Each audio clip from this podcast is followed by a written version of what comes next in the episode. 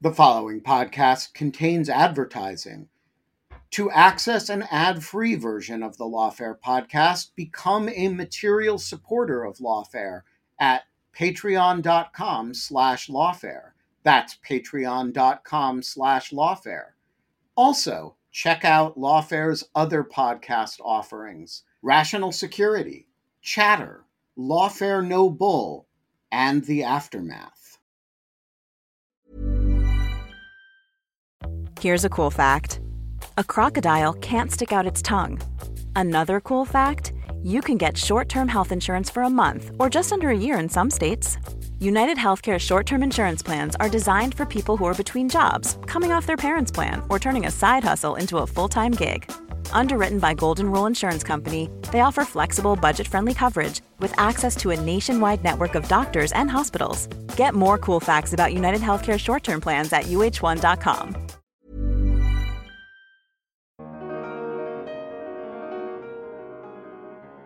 You know, my own judgment as an election law professor is that that ought to get litigated and resolved before the presidential primaries begin in New Hampshire or elsewhere. You, you shouldn't play gotcha with the voters after they've cast their votes, after the electors have voted. Now, for Congress on January 6th to say, we don't have any dispute with the ballots cast, either the popular votes or the electoral votes, we just think the person that they were cast for can't serve. That, that seems to me a nightmare scenario that should be avoided and, and should be uh, handled long before you get to January 6th. So, you know, I understand why the, the House report is trying to, to take account of these other kinds of objections, but I think some additional thought has to be given to what objections really deserve to be considered on January 6th versus what kinds of issues should be handled well in advance. I'm Scott R. Anderson, and this is the Lawfare podcast for January 24th, 2022. As the prospect of broader election reform has grown more remote, bipartisan discussions have increasingly come to center on one long-standing law, the Electoral Count Act of 1887. Designed to regulate the process through which Congress counts electoral votes, ambiguities in this antiquated law have been a frequent source of anxiety, most recently in the wake of the 2020 election, when many feared outgoing President Trump would successfully capitalize on them to prevent the certification of his loss. To discuss the Electoral Count Act and its potential reform, I sat down with Ned Foley, a professor at the Ohio State University Moritz College of Law and a leading expert in election law. We discussed the origins of the act, a recent congressional report outlining possible reforms, and what limits the Constitution may put on what reform can accomplish. It's the Lawfare podcast for January 24th. Ned Foley on Electoral Count Act reform. So, Ned, as we're recording this, there is a big, by some measures, historical debate happening on the floor of the Senate over the Democrats' fairly expansive uh, voting package and filibuster reform and a lot of other measures that are kind of tied in with that package. But over the last few weeks, where people have been discussing the wide range of measures that have kind of been on the table in regards to election reform uh, from a variety of different perspectives, really for, for the entirety of the Biden administration so far, we've also heard another old issue that we spent a lot of time on in advance of the 2020 election percolate back up. And that's the question of the Electoral Count Act. This law that's been around for over 100 years that is intended, at least, uh, and to some extent does help define how Congress goes about its constitutional responsibility to count the electoral votes that are cast for the presidency. And, and, it looks like there is, at least from media reporting, you know a public appetite for reforming the electoral count act to avoid manipulations of the type that gave lots of people heartburn in advance of 2020 an appetite i should note on both sides of the aisle both among democrats and republicans. So this is an area where there is cautious optimism that a legislative package could be enacted to fix these things in advance of 2024 for our listeners who might not be able to to think back and recall with real detail our numerous and numerous discussions about this in advance of of 2020 election help us refresh a little bit where did the electoral count act come from what were the problems it was intended to address and, and kind of how does it go about doing so? Sure. Thanks, Scott, and thanks for having me to talk about this. So, the Electoral Count Act was adopted in 1887, and that was basically 10 years after the huge disputed election of 1876. This was Hayes versus Tilden during Reconstruction. And, you know, we could go into the details of that ugly dispute and why it was so consequential. But a decade later, Congress passed this law to regulate the counting of electoral votes.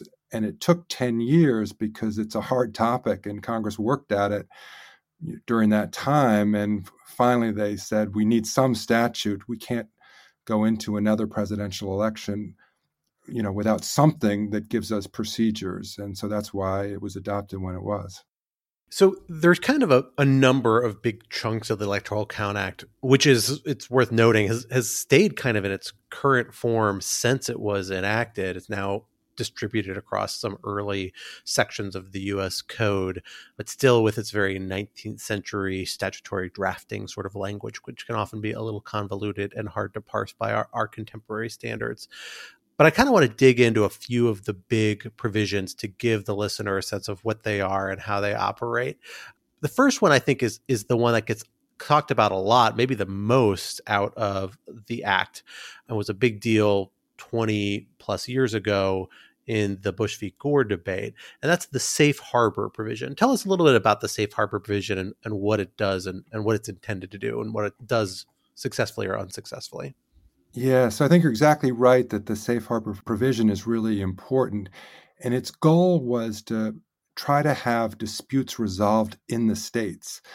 You know, our electoral college system is really a state based system. I mean, many of us might prefer to elect presidents based on a national popular vote or some other method, but the Constitution does specify the electoral college system, and that means there are really you know 51 separate elections because the District of Columbia participates, and the Electoral Count Act was built on that philosophy, and eh, because the Hayes Tilden dispute of 1876 that I mentioned was so ugly and precarious and almost caused a second civil war, when Congress got engulfed in in a real fight that took you know months and almost you know, again, it was very, very ugly. The, the, philosophy of the safe harbor provision in particular was if we can possibly isolate these disputes on a state by state basis and have them resolved at the state level in state courts or state canvassing boards or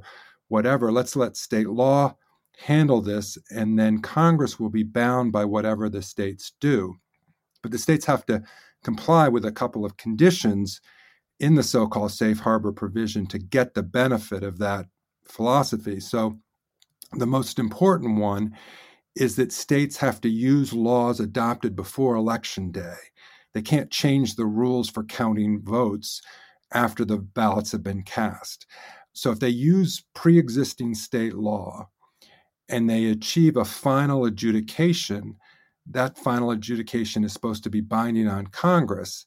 And then the other element of the statute as it currently exists is this six day period of time between the so called safe harbor deadline and then when the electors themselves meet to cast their electoral votes. And, and I think that six days is a product of the fact that it's a 19th century law, as you mentioned. It was built for a different era, pre-internet, you know, pre-television, and and so there was some sense that you you know if, if there was going to be litigation over counting ballots you needed six days before the electors who are appointed based on all that litigation could get themselves to their state capitals by you know railroad or horse and buggy or whatever to cast their electoral votes i think that six days may be a little antiquated but it is a feature of the current law. And it's worth noting here, I think, just to take a little step back to the constitutional framework, that you know, the Constitution doesn't actually dictate how states determine or appoint their electors. Isn't that right? You know, that while now every state in the District of Columbia have adopted elections, popular elections or democratic elections, I should say, as a means of doing that, that hasn't necessarily been the case throughout all, all of U.S. history and isn't constitutionally required. So, so when we get to this provision, it's about the state rule of law being applied, but not necessarily a guarantee of democracy being the method by which states necessarily use that. Instead, it's really just solidifying that whatever the rules are, they have to be established before election day. Is that right? Yes, that's absolutely right. Again, that's a feature of the Constitution that I wish we would update to guarantee that we, the citizens, get to choose our president. But you know, unfortunately, the Constitution doesn't give us that guarantee. As you say, thankfully, all states for a long time now have used a popular vote as the basis for appointing electors. But the Constitution is clear that state legislatures can choose whatever method of appointment they want, including direct appointment of electors by the legislatures themselves, as some did in early American history.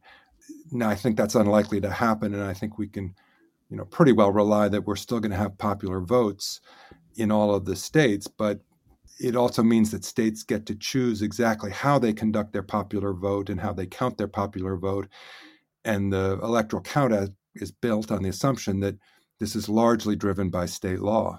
So the second big thing that the Electoral Count Act does is establish this set of counting rules, as they're often referred to. And I think this is the provision that when people talk about how confusing and poorly written the Electoral Count Act is, this is the provision they're referring to because it is a, a long block paragraph slash run on sentence uh, or pairing of run on sentences that kind of lays out a series of conditions for how Congress is supposed to dispose of different scenarios where a state may submit different slates of electors based on internal disputes or other disagreements and, and how congress is going to deal with it. Tell us a little bit about about this provision how it's been applied and how useful it's been and some of the problems it's it's raised. Yeah i mean if if listeners want to google and look it up i think they would be surprised by just how convoluted and confusing it is, you, you really need to kind of try to flow chart and diagram it. And even when you try to do it, you you're you're you're left kind of circling back on yourself and not sure whether you're in a maze that you can't get out of, unfortunately. So, and that in and of itself, I believe, is a serious problem because to me, the most important value for a statute of this type is clarity, and so that there's no doubt in Congress about what to do in counting electoral votes. So to the extent that there's confusion, that's counterproductive, I think, to the whole goal of, of the statute. But but that's what we have. Now, as you say, you know, there's two basic situations to envision. The first is if there's only a single submission of electoral votes from any given state. So one package comes from the state, and Congress receives the package, opens it up, and presumably counts it. And the statute is is based on a philosophy that it should be presumed that you you you count the electoral votes sent from a state if, if there's a single submission. Uh, the other scenario is, I think, the one the statute was written f- more with it in mind because it was what happened back in 1876, that decade earlier, which is their rival submissions uh, from the same state uh, which is obviously a situation fraught with peril because you know take Pennsylvania for example. If if two different documents come from Pennsylvania, each bearing some official indication from a part of state government that they're really entitled to speak for Pennsylvania, then Congress does have to figure out well which one is the real document from Pennsylvania that gets to qualify as Pennsylvania's electoral votes. So I think part of what makes that provision so convoluted and complicated is it's trying to imagine you know all the different permutations that might arise in that rival submission scenario. And that kind of brings us actually to the third big thing the Electoral Count Act does, at least in my mind, which is that when Congress, and this is both chambers kind of coming together to count the electoral votes to determine who becomes uh, or who's in position to become the next president, vice president, there is often a process by which you have objections that can be raised or raised and that then are uh, adjudicated and debated in a particular way with the you know the vice president uh, constitutionally chairing the proceedings. Um, but what the Electoral Count Act does is essentially overlays atop the kind of bare bones constitutional requirements for that process and lays in a couple of other procedural requirements in one part constraining the role of the vice president to some substantial degree, and another part dictating specific ways how the House and Senate debate when there are objections, and then setting sort of gateway requirements for raising objections. Tell us a little bit about how the Electoral Count Act shapes this objection process, the actual debate that happens at the electoral count voting session that happens, you know, in January before a presidential inauguration.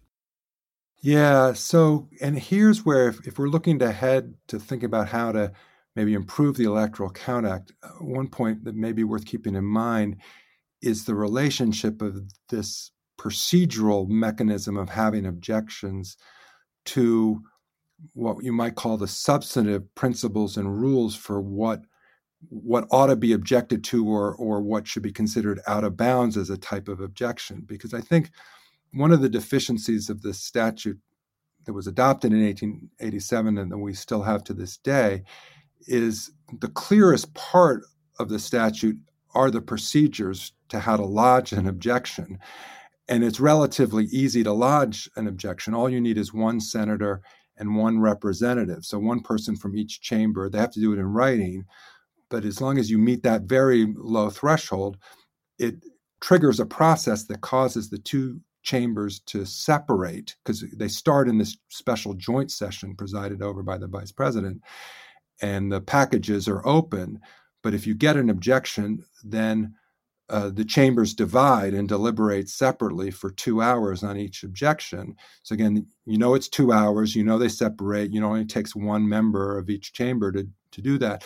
And I think the clarity of those procedures is sort of, in a counterproductive way, has kind of invited objections Whereas I think the philosophy of the statute was actually to minimize objections. And if, again, if the states resolved disputes themselves, you weren't really supposed to object to any dispute that achieved a resolution in the states. And yet, you know, starting in, you mentioned 2000, Bush versus Gore, you know, there was an objection. It didn't get a senator signing, but House members objected to the submission of electoral votes on behalf of Bush after the Supreme Court ruled and so forth. And that, you know, even if a senator had joined, it was not an objection that was philosophically consistent with the safe harbor provision, because as listeners may remember, the reason why the safe harbor concept came up in the Supreme Court was that Florida had wanted to take advantage of safe harbor, and that was, and and once the Supreme Court ruled it did meet the safe harbor requirement. So that meant there shouldn't have been any objection whatsoever. It just, you, you count the votes that meet the safe harbor standard. And yet there was an objection. Likewise, in 2004, there was no doubt that electoral votes from the state of Ohio on behalf of Bush also satisfied the safe harbor requirement.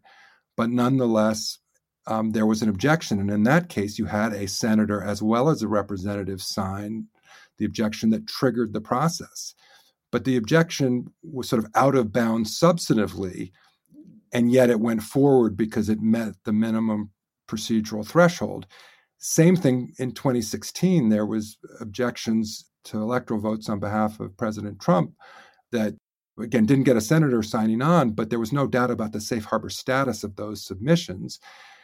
And of course, the same type of objection is what caused all the problems in 2020. Again, namely, objections went forward, in this case, again, signed by a senator as well as a representative, notwithstanding the fact that the electoral votes from Arizona and Pennsylvania and elsewhere, you know, had safe harbor status. So, so one of the things that we have to keep in mind is what is the relationship of the procedural rules for filing an objection and then deliberating on them in this way that the chambers divide. But you, that process shouldn't be set in motion unless you've got a an objection that should be cognizable given the function of the statute in the first place. So, a perennial question around the Electoral Count Act has been, and this was particularly relevant in the debates leading up to 2020, this question of to what extent Congress can actually enact statutes on all or any of the questions the Electoral Count Act purports to address. because a number of them relate to what are the internal proceedings of uh, somewhat odd, but nonetheless a, a, session of Congress. You know, this kind of joint session where both the House and the Senate sit together uh, when they're not splitting up to debate um, separately uh, measures as kind of spelled out in the Electoral Count Act. And this comes up in other contexts as well, where we see legislation that purports to set forward legislative procedures. Uh, and there is a, a, constitutional question. I think it generally gets decided in favor of the perspective that those, and sometimes expressly by Congress, it's worth noting in the actual legislation itself, says these are exercises of Congress's rulemaking authority, not necessarily its legislative authority. So they can be superseded by each individual chamber, or in this case, I suppose both chambers together, deciding we're actually going to use different rules for this procedures. We define our own rules under the Constitution. We can't be bound by a prior Congress. And then there's a separate question as well about well, Congress also gives certain roles to the vice president. So, what are the constitutional limits to to the extent to which Congress can constrain them, and then perhaps even in a joint session, can the House and Senate together constrain them, uh, even if not through legislation, through the rules of, that are adopted in advance of that sort of joint session? What do you make of some of those arguments? How big and serious a constraint are they on how effective an electoral count act can be? And how do you operate in that sort of environment if there are real constitutional limits? There are at least serious enough possibility of constitutional limits that you have to take it into account. Yeah, it's a can of worms, isn't it? Um, my own view is that Congress does have constitutional power to write a statute under the necessary and proper clause to implement the 12th Amendment. And as you said, the 12th Amendment is not very detailed in, into how the joint session is supposed to work. And so, you know, we think of the necessary proper clause supplementing the Constitution. And so, as long as the statute that Congress writes is not antithetical to the 12th Amendment itself or the basic structure of the Electoral College and federalism, I would think there is some power of Congress to try to implement the design of the 12th Amendment. But as you indicated, you know, there are serious scholars and others who who to believe that because this is a Congress that we're talking about, even if it's a special joint session, Congress can't bind itself in this way by statute, and it has to be, you know, by the rulemaking, the rulemaking power of, of Congress for each chamber to, to govern itself by its own internal rules. And so I think the the best way to avoid any serious problem is to continue the practice that Congress has adopted, which is that prior to each January 6th joint session, each chamber of Congress adopts what's called a concurrent resolution agreeing to follow the procedures of the ECA itself. So it's sort of a belt and suspenders approach. It's like, okay, you know, we're a little nervous about the constitutional uh, status of this statute, but we like the fact that it gives us procedures to rely upon. And so we'll just uh, agree for this year to abide by those procedures. So I think in thinking about revising the ECA, the process should be mindful of the fact that it, it's going to be necessary for each chamber to adopt those kinds of concurrent resolutions in the future.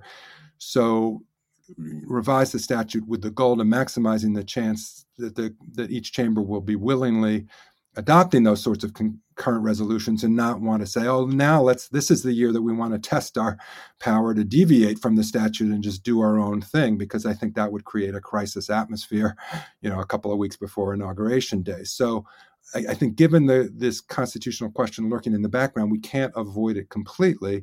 We just hope that best practices, you know, minimize the risk of, of a problem. You know, th- there is this question about whether or not any of this is justiciable in, in federal court if there was a fight. And that raises something that listeners may know of as the political question doctrine, um, something that, that hasn't been tested in this context. So, you know, if, if Congress has an electoral count act on the books, whether the current one or a revised one, and then a, a chamber tried to deviate from it, saying, well, we can't be bound by this statute, you know, could one side or the other go to court and get a ruling, you know, presumably from the Supreme Court, answering this constitutional question? Yes, you are bound by the statute, or no, you're not. I'd like to think we could avoid that kind of litigation, but there's a risk of, of it being out there unresolved in the way I just described. A lot can happen in the next three years. Like a chatbot may be your new best friend. But what won't change? Needing health insurance. United Healthcare Tri Term Medical Plans are available for these changing times. Underwritten by Golden Rule Insurance Company, they offer budget friendly, flexible coverage for people who are in between jobs or missed open enrollment. The plans last nearly three years in some states, with access to a nationwide network of doctors and hospitals. So, for whatever tomorrow brings, United Healthcare Tri Term Medical Plans may be for you. Learn more at uh1.com. Everyone knows therapy is great for solving problems, but getting therapy has its own problems too, like finding the right therapist, fitting into their schedule, and of course, the cost. Well, BetterHelp can solve those problems. It's totally online and built around your schedule. It's surprisingly affordable too. Connect with a credentialed therapist by phone, video, or online chat, all from the comfort of your home. Visit betterhelp.com to learn more and save 10% on your first month. That's BetterHelp, H E L P. So, because we are now at the point where we are seeing people turn to kind of i guess a more lower common denominator approach to to addressing some of the problems that came out of the 2020 election electoral count act reform is on the table in a serious way. People are talking about considering it. And we saw kind of the first big offering coming from folks in Congress on that last week. We saw a report put together by the majority staff of the Committee on House Administration, chaired by uh, Congressman Zoe Lofgren, that put together uh, a set of proposals for reform of the Electoral Count Act that I think is useful in that it surveys a lot of proposals obviously has picked a few that that they find persuasive but is kind of a first offering in the conversation and i wanted to look at that a little bit with you and get a sense of your reaction to some of these proposals um, that might be or might end up being the democrats first salvo if you will. It's worth noting, I should say, there's a bunch of smaller level reforms it notes that are addressing issues that are significant, but but kind of a little more lower caliber. It wants to extend the election calendar to allow more time for resolving disputes at the kind of the state level. Clarify the denominator because there's there's still an outstanding question from an ambiguity in the Constitution about you know how whether you're counting the electoral votes that counted out of the total number of potential electoral votes or the only the number that were appointed by the states which may be smaller if there's a dispute or some other error in process also clarifying the scope of election day whether that does in fact as some people argued in the last election impose a legal barrier on early voting and mail mail in voting, other measures that allow people to vote on different days. But we're not. I don't want to get in those. I want to focus on kind of the big ones that get at these big issues. Electoral Count Act tries to reform the first thing it really tries to do, as I understand it, is to first raise the threshold for objections in that joint session of the House and Senate, basically saying that you, instead of saying you just need one congressman, one member of the House of Representatives, one senator, you in fact need a third and a third. Uh, very, very substantial raising of the objections. And then it pairs that with a real dramatic narrowing of the VP role. Uh, as kind of the chair of the session building on what the Electoral Count Act has done to try and really hand the authority actually more over to the president pro tempore of the Senate on the logic that that person has never previously been a candidate for office and therefore is less likely to pose the same issues. And even then, I think providing them due to some other rules changes we'll talk about in a second a, a, fairly constrained role because of a narrower universe of the types of objections. How does that strike you as a solution uh, uh, in terms of reconfiguring the way the objections process and the chairing of the objections process operates? Is that a plausible approach or, or is that likely to encounter some problems or be ineffective so, a couple of things. One is I think the report that was released was extremely helpful and, and very well done and, and, is a useful baseline for further conversations. And, and I also think the philosophy of the report in, in what it's trying to do is, is, is the right philosophy. Um, I might quibble with some details, but, but there are two values that I have front in mind in terms of thinking about Electoral Count Act reform. Uh, one value is clarity, and the other value is bipartisanship. So I think the the most important thing that a well-written Electoral Count Act can do is be as crystal clear as possible, no ambiguity. Everybody knows what the answer is, who won the election is, and who gets to be inaugurated. And it's designed for a situation where obviously there's a fight about that. And ultimately every election has to have a losing side, right? And and so what you want the Electoral Count Act to do is to have the losing side grumble and not be happy, but realize that the answer is the answer. And there's another election in four years that you hope you can win again. So clarity, clarity, clarity as most important thing. And then the second value, again, I, I think for reasons that we were already talking about, how each chamber has to embrace the Electoral Count Act in that concurrent resolution.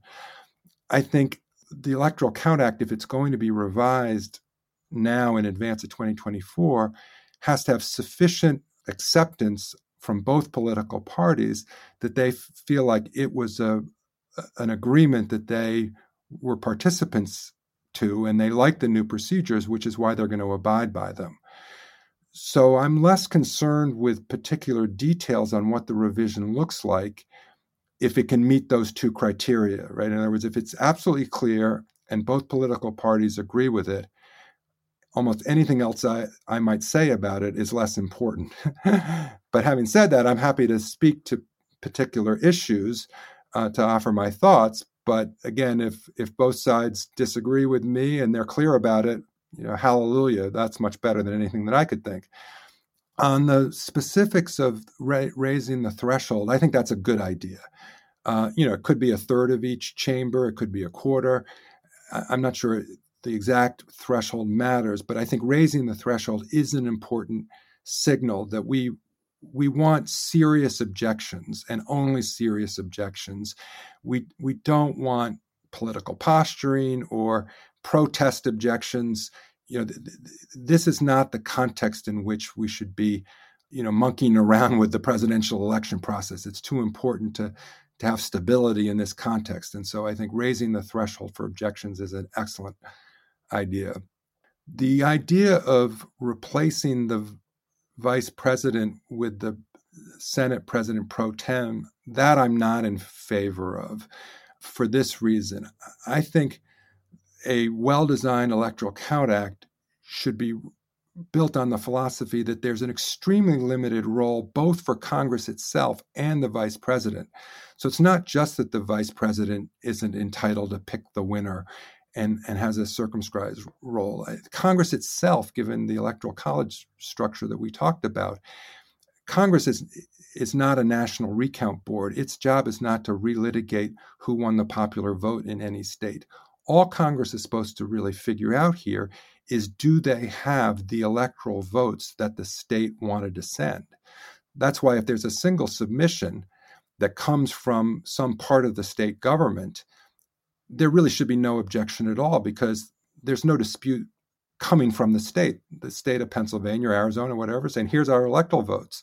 There's no second alternative claiming to speak for the state. So Congress shouldn't be second guessing the appointment of the electors when the state is unified in its submission. And then, as I mentioned earlier, in the more fraught, perilous situation of arrival submissions, Congress's job isn't to pick the correct submission correct in terms of counting the popular vote, correct in terms of the proper application of state law. The only thing Congress really is supposed to do is figure out under which of these two submissions is entitled to speak for the state because it is the proper submission given what state law is on that topic. So, uh, so Congress's role is very limited, or should be, and so is the the vice president.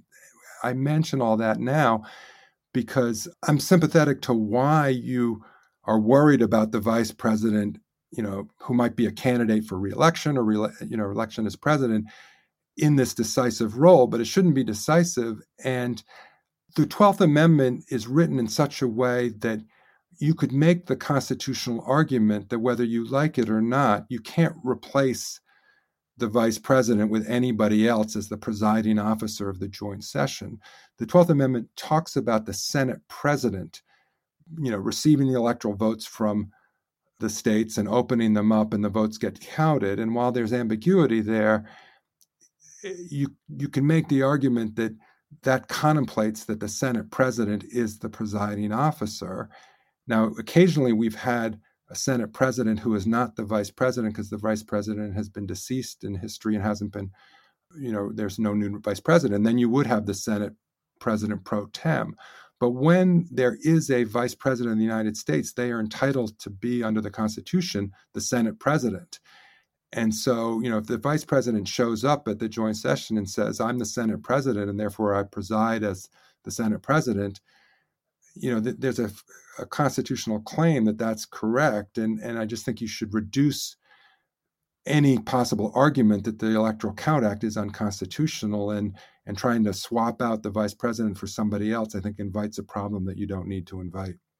Well, you anticipated kind of the other, the next big move that this set of proposals does, which is that it really does try and get the state action on this down to one single slate of electors, you know, to eliminate the multiple slate issue that is really what the Electoral Count Act is designed to address, really is one of the big challenges designed to address. And so this proposal would do that by essentially saying that the governor of each state has until a date fixed at which they are supposed to certify a particular electoral count result for their state. And that if they fail to do that by that date, it would give a cause of action to the candidates to compel the governor to do so, or if the governor refuses to get a court, a federal court to step in and say, okay, somebody else has to do this for the governor because he's not fulfilling his legal duty. Eh, so interestingly, you know, I, what I, I, take this to mean is that it's essentially saying if so far as there is confusion or doubt about the proper electors, it's we're going to shove that into the courts to resolve by a particular date. And that's kind of also why they want to extend the election calendar. It seems to allow extra time past the safe harbor deadline that's in the current Electoral Count Act, which is you know, several weeks before the actual electoral count day in Congress on January 6th or thereabouts to instead allow extra time for what I take to be the courts to really resolve this issue and get down to one slate of electors that then the governor will be compelled to issue or somebody in the governor's stead. Essentially, that takes the Congress largely out of the business of doing the substantive evaluation, as you note. It sounds like you think that's a good idea, but is is the court route, if I'm reading it's for this proposal correctly, um, the right way to do that, or is there some other mechanism we should be turning to instead? Yeah, so you're right. I mean, I do think this is the right philosophy for the revision of the statute to take you know, so I, you know, I applaud the House report for that approach, and I do think the courts play a key role in this process. I think again there may be some quibbles about the details of how to achieve this philosophy, but but also the idea of a of an absolute deadline in terms of timing is constitutionally required. I, the, the Article Two of the Constitution says that the electors uh, must meet on the same day in every state. Congress can pick the date, but it has to be uniform throughout the United States. And so that means any issues regarding an appointment of an elector has to be resolved before the electors meet on that nationally uniform date. So that that's the deadline. And and, and again, you, it might make sense to make the date that the electors meet instead of being mid-December the end of December or early January to, to give the state some more more time. You know, the, the way I think of this is there's really two phases to this whole process. The first phase is between what we all call election day, that's in the beginning of November, where we as citizens cast our popular votes. And that first phase ends, you know, with the appointment of the electors based on that popular vote, and the electors casting their electoral votes. And you know, if there's a dispute about that, there can be recounts or litigation in courts, state court, federal court, whatever. But all of that has to get resolved before the electors themselves meet and cast their electoral votes. And so I think the right philosophy is to is to get that resolved definitively in the states through courts, including federal courts if necessary. So there's just a single answer as to who are the electors of each state that get to cast their electoral votes on that nationally uniform day.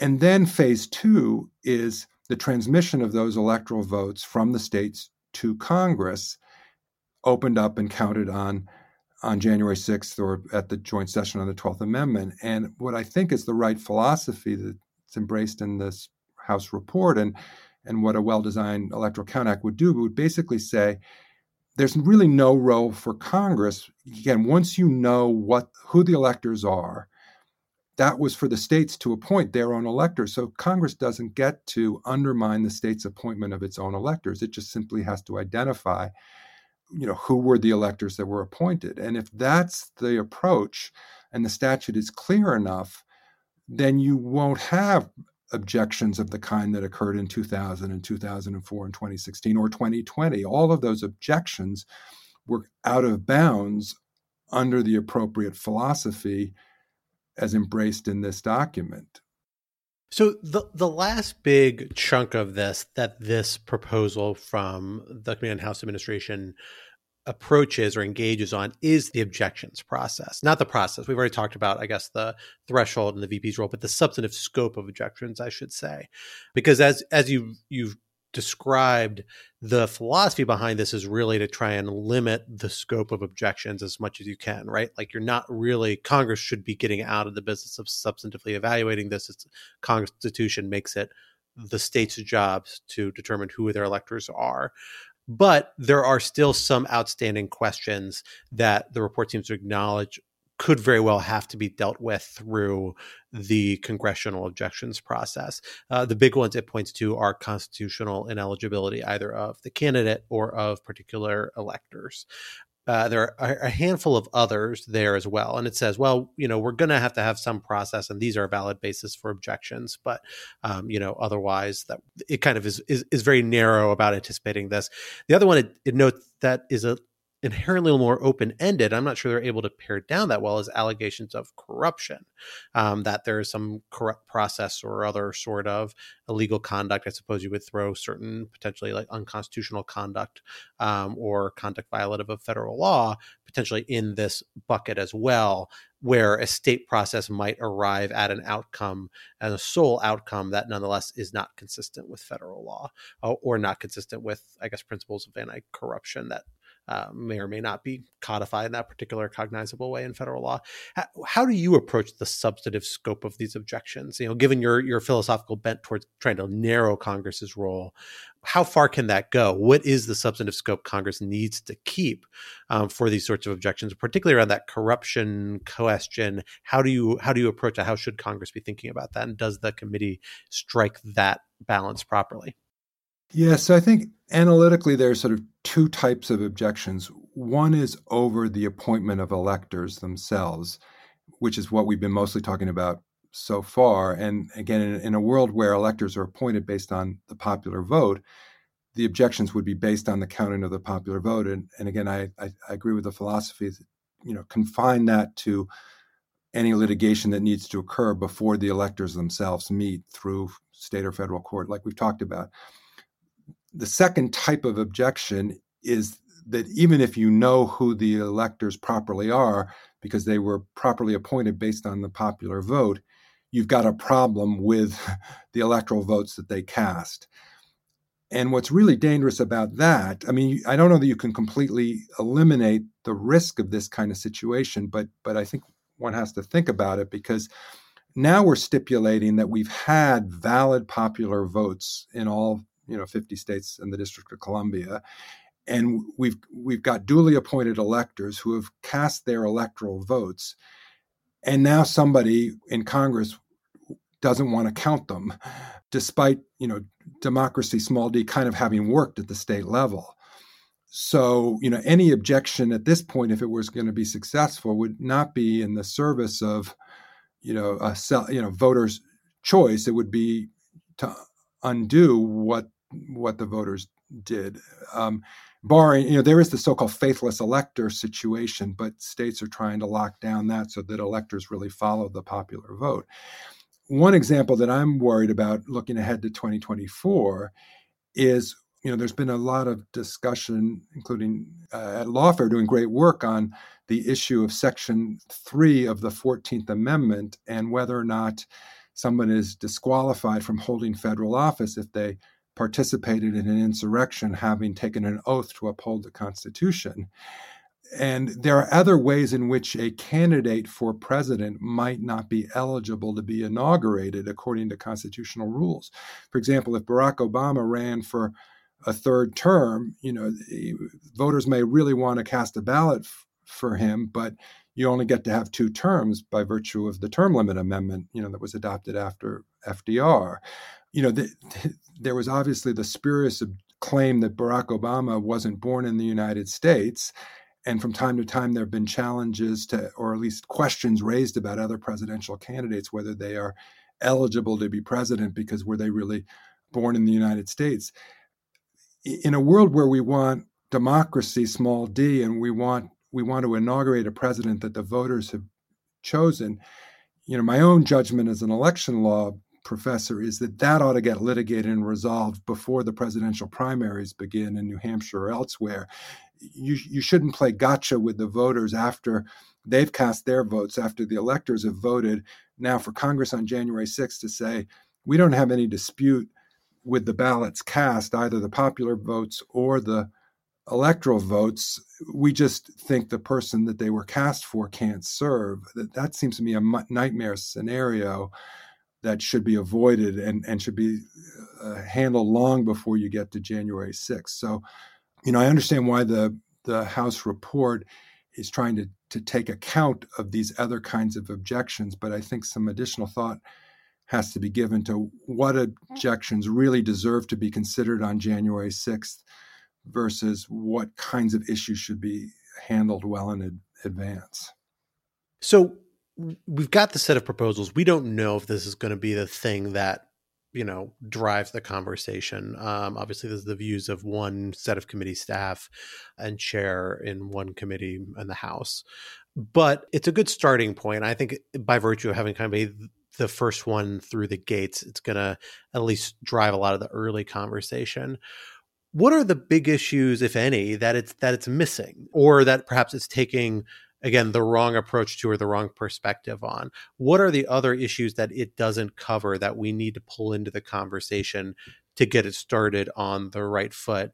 Or do you think it by virtue of the approach it's taken the philosophy it's embraced which you've you've endorsed do you think it's actually doing a good job kind of setting the stage for the debate that's to come yeah, I do think it's doing a good job for setting the stage for the debate. Um, and and so th- what I'm about to say is not a criticism of the report itself, but I think it's a point worth keeping in mind, given some public conversation that's occurred around the topic of Electoral Count Act reform. And that is, you know, I've heard it voiced that if you constrain Congress so that Congress is obligated to accept what the states send, you know, what if the states send something that's renegade or gone rogue and that and that it defeats you know the will of the people in that state. And i think that's a valid point to raise but i think a well designed statute can handle it in this way. Again we've again we're stuck with the electoral college system which does allow state legislatures to choose the method of appointment. But i think it's crucial to understand that state legislatures can't attempt a new method of appointment after they've already selected the popular vote as their chosen method. Why is that? Because the Constitution also says when Congress Congress gets to set the time for appointing the electors themselves. So Congress says in early November, what we colloquially call election day, that's going to be when electors are appointed states you pick your method, but they're going to be appointed that day. So, if in advance of election day, a state legislature says we're going to use a popular vote to appoint our electors and we're going to count our popular vote pursuant to these procedures, that's the state's chosen method. That's kind of locked in. And so the the electoral votes that eventually should get counted by Congress are electoral votes cast by electors appointed by that method chosen by the state legislature. That's the submission that should be identified and counted by Congress. If, if a state legislature after election day in November said, we don't like the result, we want to appoint electors directly, and, and claims that authority under Article 2, it's, it's too late. Yes, the state legislature had that authority, but they exercised that authority already, and the appointment has occurred. And so I think a, a well designed electoral count act should make clear there's only a single submission from a state that reflects the state's chosen method, in this case, namely a popular vote. And any other piece of paper that tries to come in later can't count because it's it's not the state's chosen method. And even if it comes from the state legislature, it doesn't count because the state legislature already exercised its choice. So I, I recognize the concern about manipulation of the process in the states, but a well-designed statute, I think, can handle it, you know, for the reasons that I just stated. So this is again just kind of the first at bat in this debate, the first the first volley. Um, it's going to be a long process of back and forth. It's probably going to last several months through at least the remainder of this Congress. May well bleed into the next Congress before 2024. Uh, although I suspect there's going to be an effort, at least on the Democrats' part, to, to push activity in this front, um, particularly if their more ambitious proposals kind of fall apart for those listeners who are want to keep track this issue and get a sense of where things are going what should we be looking at what is this process likely to look at do we have a sense of where the opening positions of republicans who are open to these proposals are likely to be where their red lines are or for that matter the positions of the biden administration that to my knowledge, hasn't really engaged on this topic quite yet, but I may have missed something on that. How, how do you expect this process to proceed, and what should we be looking out for to get a, the best sense possible about where it's going to end up? Yeah, I think the easiest thing to look for is that signal of bipartisanship. I mean, I think, um, you know, if, if we get to the point where we're seeing you know a specific statutory proposal if it only has sponsors from one side of the aisle and not the other you know that would raise a concern in my mind because i think even independent of the whole discussion of the senate filibuster and so forth this particular topic must be bipartisan because of the connection between the statute and the concurrent resolutions that i mentioned already. So so the first thing to look for is is is a proposal going forward in a genuinely bipartisan way? And if so that's really good even if all the details haven't been worked out. If it's really only one side trying to advance its version of reform that's a real danger sign in, in my mind i think because there's some you know just unavoidable technical complexities associated with the whole electoral college system and how the electoral college system interrelates with state law, federal law, et cetera, et cetera. There, there may be good faith, sincere disagreements about what's the best technical way to achieve you know the overall philosophy that we've been talking about. But if if the philosophy embraced by this report goes forward in a bipartisan way I think that's that's the main objective, and then the months that it may take to to iron out all the technical nitty gritty details, they're going to be important before any new legislation is adopted, but probably not of major significance to the average citizen. Again, as long as that bipartisanship is built into the process, I, I think you could be you know confident that anything that Congress were to adopt would be better than the current statute that we already have, which is why this reform is so important to achieve. Well, that is a, a pleasantly low bar by some measures, but, not necessarily uh, one that is is uh, is guaranteed to be surpassed. Uh, regardless, I think the one thing we can be confident of is that we are going to have many, many opportunities to discuss this topic in the months and years to come before the end of this Congress and certainly before 2024. And hope we'll have the opportunity to have you back on again to revisit that. But until then, thank you for joining us here today on the Lawfare Podcast. Thank you, Scott. I really appreciate it. The Lawfare Podcast is produced in cooperation with the Brookings Institution. Please take a moment to rate and share the Lawfare podcast on iTunes, Spotify, or wherever you might be listening. To gain access to our weekly Lawfare Live online discussions, an ad-free version of our podcast, and other benefits, please consider supporting Lawfare on our Patreon account at www.patreon.com slash lawfare. This podcast was engineered by Hamza Shatu of Goat Rodeo and edited by Jen Patja Howell. Our music was performed by Sophia Yan. As always, thank you for listening.